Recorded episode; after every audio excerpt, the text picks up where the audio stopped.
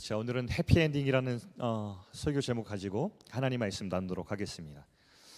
자 오늘 여러분 본문 보시면 스테반이라고 하는 인물이 등장을 합니다. 스테반 어, 많이 에, 들어봤을 거예요.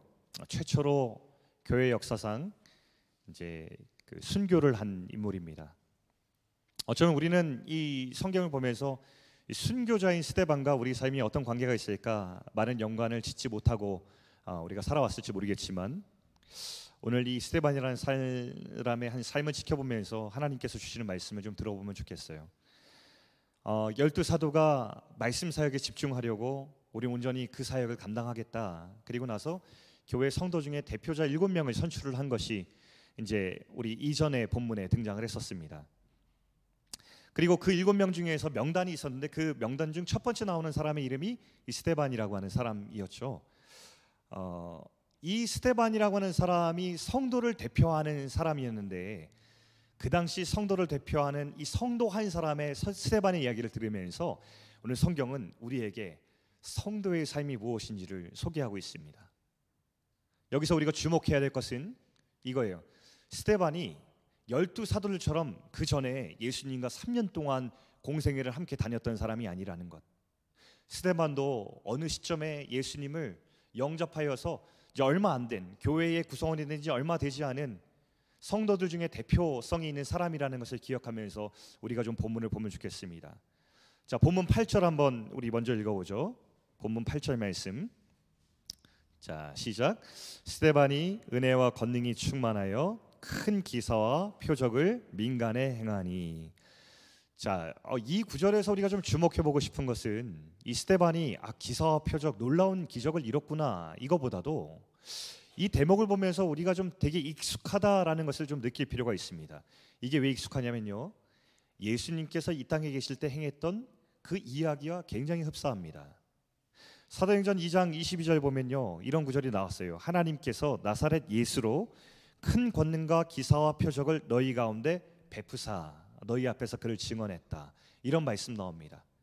그러니까 예수님께서 이 땅에 행하셨던 그 일과 지금 이 스테반이라는 한 성도의 대표자를 통해서 행했던 일들이 굉장히 유사하게 기록되어 있다는 점에 우리가 주목할 필요가 있죠. 그러니까 8절의 강조점은요. 아 스테반이 엄청난 일을 행했어. 여기에 있지 않고요. 스테반과 예수님이 이 땅에 계실 때 모습이 굉장히 닮았어. 여기에 있다는 것입니다. 스테반 그 한 성도의 모습이 우리 예수님과 굉장히 닮았다라는 것에 우리가 강조점을 둬두고 읽을 필요가 있다는 것이에요. 특별히 제가 아까 말씀 중에서 민간해라는 표현에 제가 노란색으로 강조 표시를 했는데요. 민간해라고 하는 이 단어는 어떤 뜻이냐면 교회 안에 있는 사람들이 아니라 교회 밖에 있는 세상 속의 사람들 이런 의미가 있습니다. 이것이 오늘 스테반을 우리에게 보여주는 이유입니다. 예수님은 진실로 따르는 한 성도의 삶이 세상 한가운데서 어떤 모습이었는지를 보여주기 위함이죠. 여러분 오늘 대부분의 우리 베이직에 있는 청년들은 세상 속에 어떤 모습으로 살아갑니다. 어떤 사람은 비즈니스로, 어떤 사람은 회사원으로, 어떤 사람은 교사로, 어떤 사람은 의사로, 어떤 사람은 직장인, 학생으로 다 세상 속에 들어가 살아갑니다. 그렇게 살아간 한 사람의 진실된 예수 따르는 사람의 이야기가 오늘 여기에 기록되어 있다는 것입니다. 그렇게 한 성도의 삶을 보여주면서 우리를 도전하시는 내용이 오늘 본문이라는 거예요. 그러니 여러분들에게 굉장히 적용되는 말씀이라고 할 수 있죠. 사실 여러분 우리 교회 안에 보면은 이 열두 사도들의 모습은 벤치에 앉아 있는 코칭 스태프과 같다고 저는 보여집니다. 그들은 교회 안에서 전적으로 말씀과 기도를 담당했지 세상 속에 들어갔던 사람들은 아니었습니다. 그런데 오늘 스데반을 비롯한 거의 99%가 넘는 모든 교회의 사람들은 세상 속 한복판에 들어가서 살던 사람이었습니다. 마치 경기장으로 비유한다면 경기장의 벤치에는 코칭 스태프이 앉아 있죠. 그들은 코칭을 주로 합니다. 그러나 경기장에서 직접 뛰는 사람들은 플레이어들, 선수들이었습니다. 오늘 이 스테반을 비롯한 여러 성도들은 세상 한복판이라고 하는 경기장 가운데 뛰는 선수들과 똑같죠. 우리가 경기를 볼 때 누구를 봅니까? 경기장 안에 선수들을 봅니다. 그들이 어떤 플레이를 하는지 그들을 주목해 봅니다. 오늘 성경도 오늘 열두 사도들이 아니라 직접 세상 한복판에 들어가서 그곳에서 자기 삶을 정말 플레이하고 있는 그 성도들의 삶을 클로즈업하면서 우리들을 향하여서 말씀하고 있는 것입니다. 이것이 세상 속에 하나님의 메시지로 살아가는 성도 하나님이 바라보시는 모습인 것입니다. 스테반이 이 삶을 이렇게 보다 보면 스테반의 삶이 이 8절 말씀과 같이 참 영향력 있게 살았다는 모습에 우리는 참 도전을 받습니다. 아, 예수님을 닮아간 이 한 사람이 이토록 세상 가운데 그 디퍼런스를 가지고 세상 가운데 예수님을 증거하는구나라는 것을 볼 때 우리는 적지 않은 도전과 와, 우리도 이렇게 되고 싶다라고 생각할 수 있습니다. 그런데 문제는 뭐냐면 이 8절 이후에 기록된 대부분의 스테반과 관련된 내용들 때문에 우리는 마음이 복잡해질 수밖에 없습니다. 이어지는 이야기가 우리의 기대와 달리 흘러가요. 우리는 와 스테반이 이렇게 예수님 닮아갔어. 진실한 한 명의 성도로 세상 속에 살아갔어. 그래서 그게 영향력이 되었어. 너무 멋지다. 그럼 우리의 그 다음에 기대는 뭐냐면 이렇게 멋진 성도의 삶이 어떤 세상의 존경과 칭찬을 받았는지 이런 것들을 기대할 겁니다. 근데 여러분 성경의 내용이 우리의 기대와 달리 해피하지 않게 흘러간다는 데 있어요. 그 다음 내용이 뭔지 아세요? 엄청난 갈등이 생겼고 그 갈등 속에서 모함이 있었고 억울한 일을 당하게 되고 그리고 나중에는 7장에 이르러서는 우리 7장의 두 번째 본문에서는 그것이 폭발해서 거대한 폭력이 되어서 자신의 생명을 위협하게 되는 일로 다가오게 됩니다. 이게 진실한 성도의 그 삶의 이야기에 뒤따르는 내용들이었어요. 자, 한번 우리 스크린 보시면서 얘기해 보죠. 11절부터 13절 말씀 보면 이렇게 나옵니다. 사람들을 매수하여 말하게 하고 충동시켜 거짓 증인들을 세우니 이게 스테반이 당한 일들입니다. 7장 54절, 57절, 58절 보면 그들이 이를 갈거늘 큰 소리를 지르며 귀를 막고 일자히 그에게 달려들여 성 밖으로 내치고 돌로 칠세라고 이렇게 나와 있습니다. 이것이 성도가 당한 결과였죠. 우리는 칭찬과 명성을 기대했지만 성도가 당한 결과는 그것과 정반대의 결과였어요. 예수님을 닮아간 한 성도의 진실한 삶의 결과가 이렇다는 것에 우리는 적지 않은 충격을 받습니다. 왜 성도의 이런 삶이 칭찬과 명성과 좋은 레피테이션을 받는 그런 해피엔딩이 아니어야 될까? 진실한 성도가 이렇게 세상 속에 들어가서 빛과 소금으로 살면 금세 세상을 변화시킬 것 같고 또 정말 세상에 해피엔딩과 같은 일들이 벌어질 것 같은데 우리와 다른 생각들로 이 본문이 차 있는 것에 우리는 불편함을 느낍니다. 세상에 저항에 부딪히고 억울한 일을 당하고 당하지 말아야 할 불이익과 불편을 당하고 있는 것입니다. 존경과 칭찬을 받아야 마땅할 일인데 실상을 보니까 수치를 당하고 삶이 너무나 초라하고 억울한 삶으로 이어진다는 것입니다. 근데 이것이 사실은 우리 진실한 성도가 이 땅을 살아갈 때 보여지는 모습입니다. 여러분, 저는 그런 모습 많이 봤습니다. 예수님 잘 믿는 성도님인데요.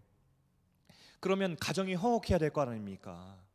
웃음꽃이 피어야 될 거 아닙니까? 그런데 예수님 정말 진실되게 따르는 성도님이 그 가정에 돌아갔을 때 그 가정에서 큰 어려움을 당하고 성도로 살아가기 위해서 많은 눈물을 흘려야 되는 경우들이 생기는 것을 저는 보았습니다. 이렇게 진실하게 예수님 따르면 사업이 형통해야 할 것 같은데 실상 그렇지 않다는 것입니다.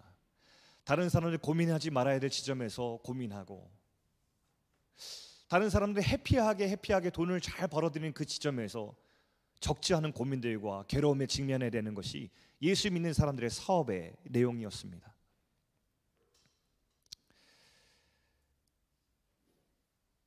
직장에서 존경은커녕 예수님을 믿는다는 이유 때문에 무시와 조롱을 당할 수도 있고 억울함을 삼키며 살아가야 될 경우도 많이 일어나게 됩니다. 이것이 성경에서 말하는 성도의 세상 속 모습이라는 것입니다. 왜냐하면 우리의 주인이 바뀌고 나면 주인이 다른 그 세상과 충돌이 일어나기 때문입니다. 불가피한 갈등이 일어나게 됩니다. 주인과 우리의 목적지가 다르기 때문에 거기서 일어나는 충돌이 있고 피할 수 없는 타협할 수 없는 지점들이 있습니다. 그곳에서 우리 진실난 성도들의 삶에서는 갈등과 때로는 억울한 일이 일어나고 불편이 일어납니다. 혹시 제가 여러분께 지금 드리는 이 말들이 경험적으로 이해가 되는 분들이 있다면 적어도 이 세상 속에서 한 번이라도 진실한 성도로 존재하고 싶은 용기를 냈던 사람들일 거라 저는 생각이 듭니다. 성경이 우리에게 도전하고 있는 것은 뭐냐면 우리의 실제 삶을 얘기하고 있는 것입니다.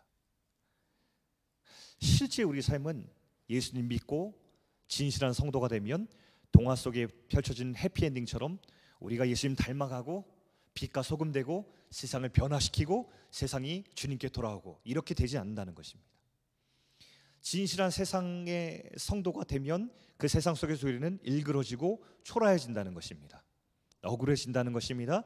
불편을 겪는다는 것입니다. 그런데 놀라운 사실은 우리 주님이 그 모습의 삶의 과정을 통해서 우리가 메시지가 되게 하고 그 메시지된 모습을 통해서 결국 하나님께서는 당신의 일을 행하신다는 것입니다. 이것이 오늘 스테반의 본문을 통하여서 하나님께서 우리에게 말씀하시는 모습이에요. 그러니 오늘 성경을 읽을 때 우리는 스테반과 우리를 분리시켜서는 안 됩니다. 스테반이 보니까 순교했어요. 아 나는 순교 아, 너무 싫어. 아 스테반이 아 이거 순 불필요하게 괜히 성난 군중들 앞에서 설교해가지고 결국 죽는구나. 난 이렇게 살지 않을 거야. 이게 아니라 성경이 왜 스테반의 모습을 기록했냐면 하나님께서 오늘 성도된 우리 한 사람 한 사람을 스테반으로 부르시고 있다는 것입니다. 우리는 이 본문을 보면서 스테반과 우리를 분리시킬 수 없습니다. 왜냐하면 주님께서 오늘날 살아가는 성도된 우리 한 사람 한 사람을 스테반이라고 부르고 있기 때문입니다. 여러분 제가 그 예전에도 한번 설교 때 윌리엄 윌버포스라고 하는 사람 소개한 적이 있습니다. 영국의 정치가였죠. 어, 이 사람이 그 Amazing Grace라는 영화를 통해서 굉장히 널리 알려졌습니다. 여러분 Amazing Grace 영화 봤어요?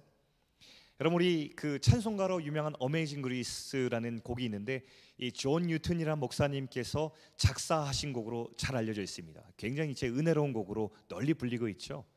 근데 이 영화가 만들어졌는데 이 영화 속에서 주인공이 윌리엄 윌버포스의 그 일화를 이렇게 기록했기 때문에 세상에 더 많이 알려졌습니다. 이 사람은 영국의 정치인으로 24살의 나이로 영국의 하원 의원이 되어서 정치를 시작하게 되었습니다. 그런데 25살 때 예수님 만났어요. 예수님 인격적으로 만나고 나서 회심을 진하게 경험하고 나서 아 내가 어떻게 예수님 위해서 살까 진지하게 고민하다가 이 사람이 이 지점에 이르렀습니다. 아 내가 정치를 그만두고 목회자가 되어야 되겠다. 하나님을 위해 살려면 세상을 버려야 된다. 중간 지대라는 것은 없다라고 하면서 목회자로 평생 헌신하기로 결단했는데 그때 이 결심을 막아선 사람이 누구였냐면 이 Amazing Grace 찬송가를 작사하신 존 뉴튼 목사님이었습니다. 이 목사님이 stop을 걸으면서 영적으로 좋은 advice를 던져줬습니다. 아니다. 네가 정치계에 남아야 된다. 하나님이 꿈꾸신 세상이 되기 위해서는 하나님을 사랑하는 그 한 성도가 정치계에 남아 있어야 그 정치계에 하나님의 뜻이 이루어질 수 있다. 성도는 세상 속 메시지가 되어야 된다라는 그런 영적인 조언을 해주시면서 윌리엄 윌버펄스가 결국에는 목회자가 되는 꿈을 접고 정말 하나님을 사랑하는 거룩한 성도로 정치인으로 살아가기로 결단하는 그 계기를 마련해 주게 되었습니다. 그리고 그곳에서 정식으로 남게 되죠. 그때 당시에 이 영국에 비롯한 전 세계는 노예 무역과 노예 제도가 상식적이었습니다. 얼마나 상식적이었냐면 그때 당시에 정치인들을 비롯한 모든 돈 많이 버는 사람, 기득권을 가진 사람들이 이 노예제를 통하여서 이득을 버는 사람이었기 때문에 이 노예 제도를 바꾼다는 것은 엄청난 일이었습니다. 그러니까 이게 상식이 되었으니 얼마나 이걸 바꾸기 어려워요. 여러분 요즘 미국에 있는 총기 제도도 여러분 그렇게 총기 사고 일어나도 총기 규제 데모하고 해도 못 바꾸지 않습니까? 이득 보는 사람이 있기 때문입니다. 그 가운데 우리 성도된 사람들이 얼마나 목소리를 내고 있습니까? 여러분 그렇게 목소리를 내더라도 이거 잘 못 바꿉니다. 근데 여러분 이 당시에 총기 제도라고 하는 것들은요 사람들이 총기 규제 하자는 사람들 굉장히 많이 있습니다 전 세계에 총기를 사용하는 것이 상식이 아닌데도 불구하고 못 바꿉니다. 그런데 그 당시 노예제도라는 것은 너무나 당연하게 우리 삶 속에 들어온 것이었습니다. 이것을 바꾼다는 것은 너무나 무시무시한 일이었죠. 근데 25살의 정, 젊은 정치인이 이 노예 제도를 하나님이 꿈꾸시는 세상과 대립한다. 그런 이것을 바꾸겠다라고 뛰어듭니다. 너무 멋있죠, 여기까지는? 너무 멋있습니다. 그런데 이 이후로 이 한 젊은 정치인의 50년간의 인생은 엄청난 풍파에 휩쓸리게 됩니다. 갈등과 저항에 부딪히고 폭력과 비방에 부딪히는 정말 해피하지 않은 삶을 50년간 살아가게 됩니다. 그 중에서 두 번은 신체적인 공격을 받는 테러를 당하게 되었고 또 이들이 일하는 그 사무실은 사람들 폭격을 받아서 건물이 이렇게 손상을 입는 그런 일들. 그러니까 늘 살해 위협에 시달리면서 50년간 살았던 그런 삶을 살아가게 되는 것이요. 그것이 이 윌버폴스라는 사람의 성도된 삶의 과정이었습니다. 이 50년의 삶 동안에 시달림의 연속이었지만 이 사람은 성도됨을 포기하지 않았습니다. 이 한 사람이 자기 삶에서 하나님의 거룩한 성도됨을 유지하지 않았다면 과연 언제까지 그 노예 제도가 이 세상 가운데 유지되었을지는 아무도 모를 일이었습니다. 하나님께서는 이 저항과 고민 속에서 하나님이 사랑하시는 성도로 그래도 존재하는 사람들 내 인생이 초라하고 너덜너덜해졌지만 억울하지만 그러나 하나님 앞에 성도됨을 포기하지 않은 사람들을 통해서 당신의 일을 이루셨습니다. 우리는 윌버펄스가 일어나는 그 정치적 업적보다도 그가 성도로 살아간 그것을 포기하지 않은 그 50년의 시달림 속에 있는 인생을 우리는 더 주목할 수 있어야 되겠습니다. 이것이 하나님께서 우리 성도를 세우시고 이루어 가시는 일입니다. 여러분 그런데 궁금하지 않아요? 어떻게 이 윌리엄 윌버폴스라고 하는 사람이 하나님의 성도로서 50년간 시달리면서도 그 성도됨을 포기하지 않았을까? 오늘 본문의 이 스테반이 그 대답을 줍니다. 6장 15절 말씀을 한번 읽어 볼까요? 먼저 15절 말씀이 함께 있습니다. 공회 중에 앉은 사람들이 다 스테반을 주목하여 보니 그 얼굴이 천사의 얼굴과 같더라. 자, 스테반이 사람들에게 억울한 모함을 당하고 있던 그때에 그의 얼굴을 주목하여 보는데 성경은 그 모습을 대비시켜 보는 거예요, 일부러. 사람들의 성난 모습과 그렇다면 스테반은 어떤 얼굴을 하고 있었는가 보니까 스테반은 천사의 얼굴이었더래요. 그의 감정이 사람들의 그 성난 모습과 대비되게 평온했다는 것을 알려주고 있습니다. 이 의외의 모습이 어떻게 나타날 수 있었을까? 이어서 7장 55절에는 스테반의 모습을 또 이렇게 표현하고 있습니다. 자, 이번엔 7장 55절 시작. 스테반이 성령 충만하여 하늘을 우러러 주목하여 하나님의 영광과 및 예수께서 하나님 우편에 서신 것을 보고 여기서 말씀하고 있는 것은 뭐냐면 스테반의 시선입니다. 시선. 그가 성령이 충만했다고 성경 기록하는데 그런데 성령 충만한 것이 무엇이었느냐? 아, 그의 시선이 달랐다. 그의 시선은 하늘을 보고 있었다. 하늘을 바라보면서 하나님의 영광과 하나님 곁에 계신 예수 그리스도를 그는 주목하고 있었다라는 것을 우리에게 상세하게 보여주고 있습니다. 이것은 굉장히 성경에 의도된 기록이에요. 그가 어떻게 성도됨을 포기하지 않고 이렇게 살 수 있었는가? 그의 시선이 달랐다라는 것을 우리에게 보여주고 있습니다. 성령 충만이 무엇인지를 우리에게 이렇게 보여주고 있는 것인 여러분 성령 충만이 무엇입니까? 성령 충만한다는 것은 우리의 시선이 분명하다는 것입니다. 우리의 시선이 하나님을 향하여서 고정되어 있다는 것을 성령 충만이라고 우리는 얘기하는 것입니다. 성령 충만 이 한 스테반은 실제로 그때 그 시점에서는 환상 중에서 하나님께서 보여주신 그 환상 속에 하나님의 영광과 예수님을 직접 보았을 수 있습니다. 그러나 성경은 우리에게 뭐라고 얘기하냐면 우리 성도는 이 스테반처럼 하늘을 우러러 보면서 주목을 하는 시선을 않은 사람이다라는 것을 우리에게 보여주고 있습니다. 하나님의 영광과 예수 그리스도의 그 은혜를 주목하며 사는 사람들을 성경은 성도라고 부르고 있는 것입니다. 그런데 성도가 되어도 우리의 시선이 이 땅에 머물 때가 너무나 많이 있죠. 저 여러분이 그럴 때가 많습니다. 여러분 우리가 하늘을 우러볼 때와 땅을 우러볼 때 그때 우리의 모습이 좀 다르지 않던가요? 성도가 땅을 딛고 하늘을 돌아볼 때 우리가 성령 충만하지만 우리가 땅에 우리 시선이 머물 때는 우리 가운데 두려움이 들어오게 됩니다. 그 두려움이 우리를 조급하게 만들고 우리 시야를 좁게 만들고 하나님이 하실 일에 대한 기대감이 사라져 버리고 하나님께 무릎 꿇는 대신에 내 인생이 내가 만들어 놓은 시스템, 내 능력으로 모든 것을 다 할 수 있어. 모든 문제의 답이 내 능력 안에 있어라는 모든 시스템을 구성하고 그 안에서 안정감을 누리며 살아가는 것이 하늘에 대한 시선을 잃어버린 우리의 모습일 겁니다. 근데 우리는 모르죠. 하루 아침에 무너질 수 있는 위태하 위태한 성을 쌓고 거기에 우리의 안정감을 두고 있다는 사실을 우린 모릅니다. 사람들은 그 말을 경주시킬 때 말에게 눈 가리개를 옆에다가 이렇게 붙여놓습니다.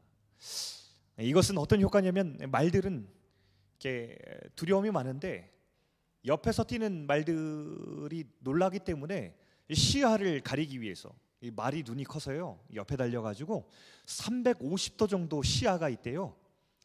그런데 이 눈 가리기를 만들어 놓으면 100도 정도로 시야가 줄어들어서 앞만 보게 된답니다. 그러면 내 목적지 한 곳만을 바라보면서 그곳만을 향해서 뛰게 되는 그런 이제 말이 돼버리는 거죠. 그렇게 말은 사람들이 의도한 대로 사람들의 놀이개로 쓰이게 되는 것입니다. 저는 사탄이 우리에게 비슷한 일을 한다고 생각하는데요. 사탄도 우리에게 눈 가리개를 붙여놓는다고 생각을 합니다. 근데 사탄이 우리에게 주는 눈 가리개는 양 옆을 받는 시야를 막는 것이 아니죠. 사탄은 오히려 우리의 시야를 열어놓습니다. 그래서 사탄은 우리의 시야를 열어놓아서 자꾸만 옆에 있는 것들을 보게 만듭니다. 세상 가운데 어떤 것들이 있는지를 자꾸 보고 비교하게 만들고 그 다음에 내 삶을 거기에 맞추게 만들고 세상에서 통하는 상식들이 내 진리가 되도록 만들어 버리는 것이 사탄의 모습입니다. 근데 사탄이 딱 한 가지 시야를 막는 부분이 있습니다. 위로 향하는 시선입니다. 위로 향하는 시야. 시편 121편 1절 2절을 보면 이런 구절이 있어요. 제가 참 이렇게 마음이 힘들고 또 이렇게 무력할 때 이렇게 읽는 구절인데요. 시편 121편 1절 2절을 보면 이렇게 나옵니다. 내가 산을 향하여 눈을 들리라. 나의 도움이 어디서 올까? 나의 도움은 천지를 지으신 여호와에게서로다. 이게 무슨 말씀입니까? 우리는 위를 향하는 시선으로 사는 하나님 백성이라는 거예요. 왜 우리가 산을 향하여 눈을 듭니까? 위를 바라볼 때 우리 도움의 공급자이신 하나님이 보이기 때문입니다. 그런데 우리가 얼마나 많이 이 하늘을 향한 시선을 놓치고 살아가요? 그리스도인이 하나님 나라 백성이 위를 향하는 시선이 막히면 그땐 끝나는 겁니다. 그럼 사탄의 놀이개로 전락하는 거예요. 그 말이 달리는 경주장 안에서 많은 사람들이 앞만 보고 달리는 말들을 보면서 그것을 보면서 즐거워하면서 즐기듯이 우리는 사탄의 놀이개가 되는 것입니다. 위를 향하는 시선을 막힌 채 이 땅 가운데 두려움과 조급함으로 사탄이 원하는 그 시스템대로만 가고 있는 우리의 모습들을 여러분 상상해 보십시오. 그게 바로 죽음입니다. 여러분은 무엇을 보고 살아가세요?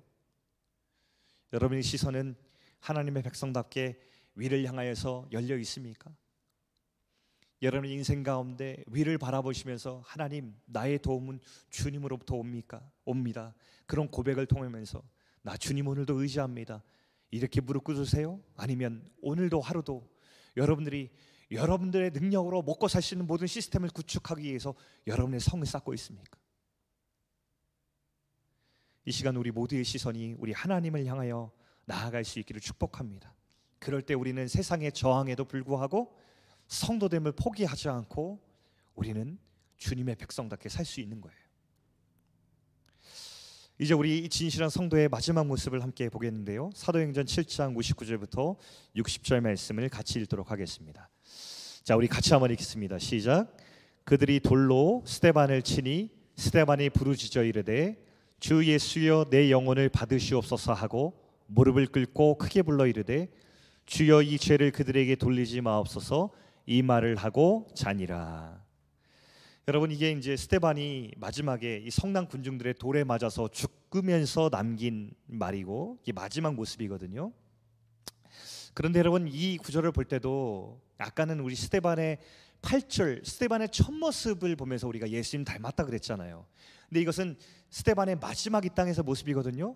근데 이때도 역시 예수님을 참 닮았어요. 왜냐하면 예수님이 십자가에 달려면서 마지막 죽기 직전 남긴 일곱 가지 일곱 마디가 있는데요. 그 일곱 마디 중 두 마디가 정확히 이 스테반이 했던 말과 일치해요. 자, 여러분 보십시오. 누가복음 23장 34절 말씀 보면요. 이렇게 예수님께서 십자가 위에서 이렇게 얘기하십니다. PPT 한번 띄워 줘 보세요. 예수께서 이르시되 아버지 저들을 사하여 주옵소서 자기들이 하는 것을 알지 못함이니이다. 아까 스테반의 이 마지막 말과 일치하죠. 두 번째 23장 46절에 보면 예수께서 큰 소리로 불러 이르시되 아버지 내 영혼을 아버지 손에 부탁하니이다. 내 영혼을 받으시옵소서라고 하는 이 스테반의 말과 정확히 일치합니다. 예수님을 따르는 진실한 성도의 모습이 그 삶의 시작과 그 끝이 예수님을 닮았다는 것을 성경은 또 의도적으로 보여주고 있습니다. 예수님처럼 세상의 하나님 백성으로 살았고 예수님처럼 세상의 저항에 부딪힘에도 불구하고 하나님 백성으로 살았고 예수님처럼 마지막까지도 자기 삶의 마지막 고백을 세상을 향한 자기를 향하여서 돌로 치는 그 사람들을 향하여서 저주와 심판의 말이 아니라 그들을 향한 용서와 책임의 말로 자기 삶을 마무리하는 이 예수님을 지독히도 닮은 이 성도의 모습을 성경이 우리에게 보여주고 있는 것이에요. 성경이 이 스테반의 마지막 모습을 통해서 우리에게 또 보여주고 있습니다. 성도의 삶이 이토록 초라해 보이고 여러분 스테반의 삶 누가 닮고 싶어 하겠어요? 그러나 이토록 초라하고 억울해도 예수님 따르는 그 삶은 가장 생명력 있는 삶이라는 것을 성경은 스테반의 삶을 통해서 보여주고 있습니다. 예수님 이 땅에 계실 때 이 땅에서 환영받으셨어요? 하나님의 아들로 오셨지만 그렇게 기적과 놀라운 일들을 행하셔서 이것이 바로 하나님 나라에서 원래 의도된 일이야. 병들고 죄짓고 귀신 들리고 죽고 이게 아니라 예수님이 나타나신 곳마다 원래 하나님 계획하신 나라는 병이 낫고 귀신이 떠나가고 죽은 자가 살아나는 것이 하나님 나라에서 의도하신 본래 일이야라는 것을 알려주심에도 불구하고 세상은 예수님 환영하지 않았고 결국 십자가에 못 박았잖아요. 근데 하나님이 하시는 뭐냐면 예수님이 오셔서 세상이 확 변하고 모든 사람이 예수님을 추앙하는 그 일이 아니라 예수님이 그들에게 버림받고 십자가에 못 박혔을 때에 그때 하나님은 그 인생을 통해서 부활이라는 대역전을 시켜주시잖아요. 성도의 인생에도 마찬가지예요. 예수님 진실하게 따르면 우리 가운데 늘 해피한 인생이 펼쳐지는 것 아니에요. 고민 되게 많아져요. 힘든 일도 되게 많아요. 근데 하나님은 그래도 불구하고 성도로 살아간 그 인생의 삶을 통하여서 하나님 영광 받으시겠다는 거예요.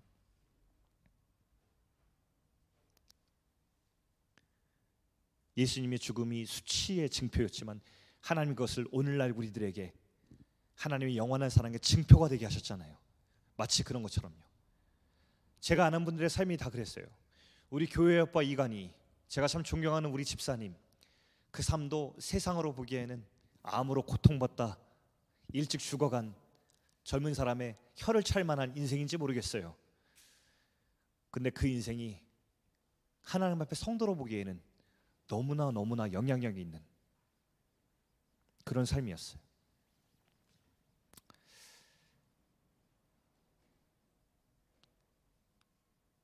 성도의 생명은 자기 삶의 과정이 메시지가 되게 하는 것.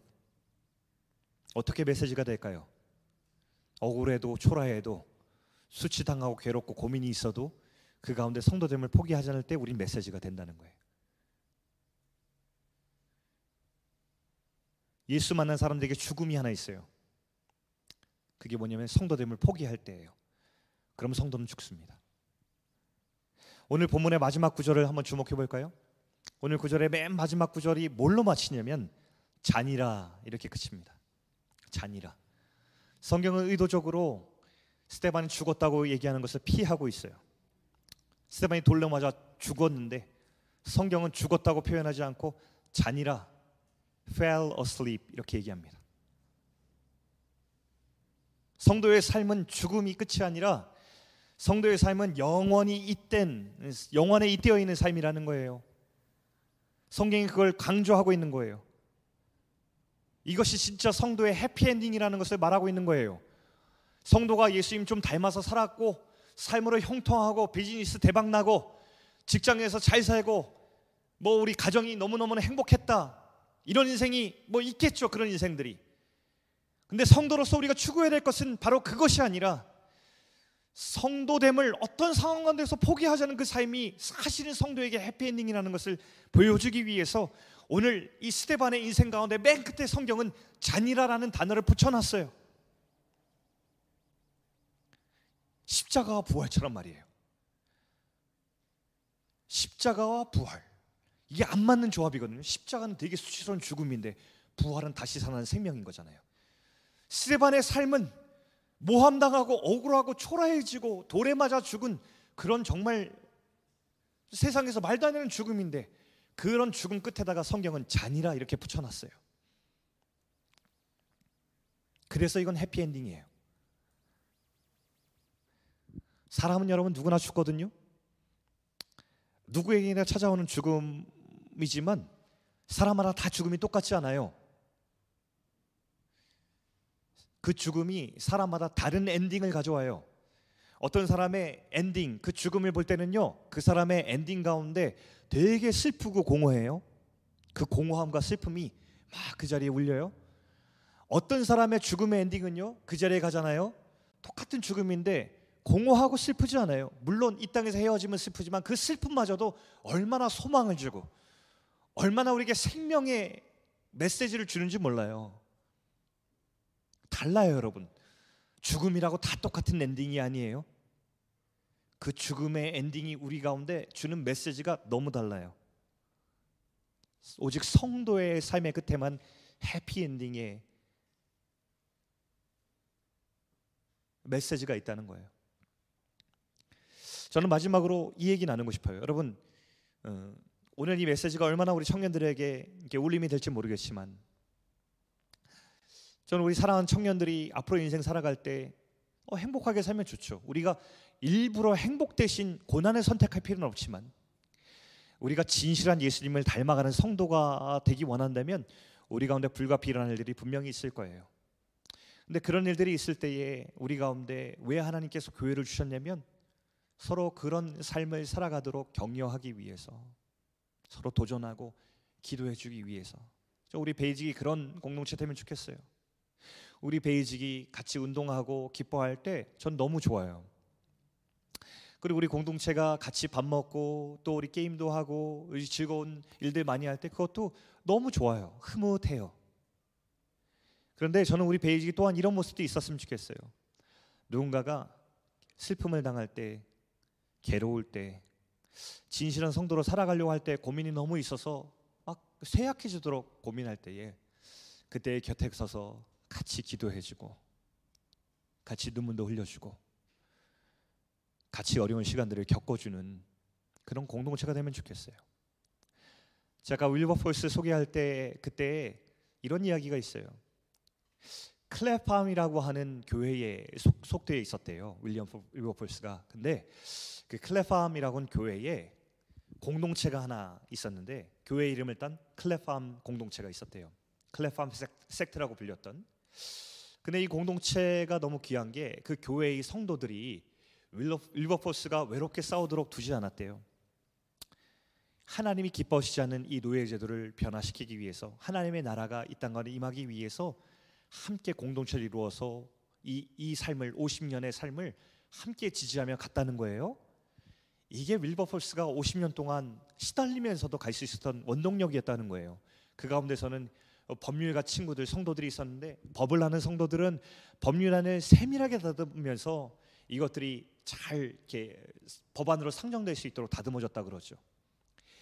디자인하는 예술가 친구들이 있었대요. 우리 뭐 송은이나 소희가 지금 잘 섬기는 것처럼 디자인하는 친구들은요 자기의 은사를 가지고 이 법안이 대중들에게 호소력을 가질 수 있는 그런 모양이 될 수 있도록 그것들을 잘 다듬어 주고서 배포했다고 하죠. 홍보팀이었던 거예요.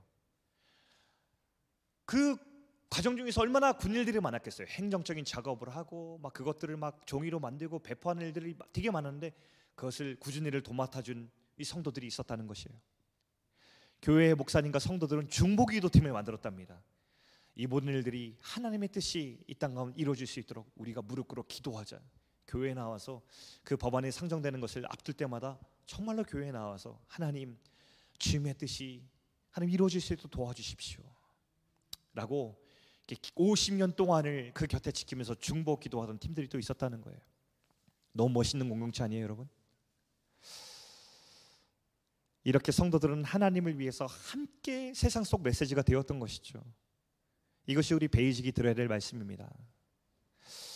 진실한 성도됨이라는 것은 여러분 개인적으로 한 사람 한 사람을 이렇게 성도됨을 말하는 것이 아니라 우리가 연결된 성도들이 함께 더불어 이 세상 속에 들어간다는 것을 의미합니다. 우리가 더불어 함께 할 때 우리는 이렇게 될 수 있어요.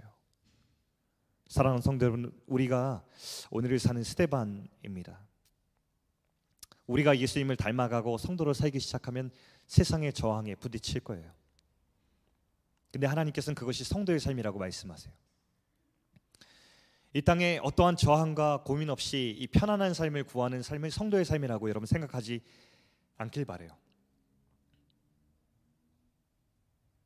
그리고 진짜 해피엔딩을 향해서 달려가는 그 영혼의 잇된 삶 여러분 그렇게 살아갈 수 있길 바래요. 하나님을 향한 위로의 시선을 잃지 않고 그 시선을 잃었을 때 우리 같이 다시 눈을 들어 하나님 바라보자라고 경외할 수 있는 우리 서로가 되어지면 우리 삶의 마지막 모습이 오늘 스테반처럼 진짜 예수님 닮아간 그 성도의 모습으로 우리 인생의 진짜 해피엔딩의 모습으로 그 하나님 앞에 나갈 수 있지 않을까 생각합니다. 우리 모든 베이직이 저와 여러분이 그런 해피엔딩 마주할 수 있는 성도의 삶을 지금 여기서 살아갈 수 있기를 주의 이름으로 축원합니다. 우리 같이 한번 우리 찬양하며 나아가죠.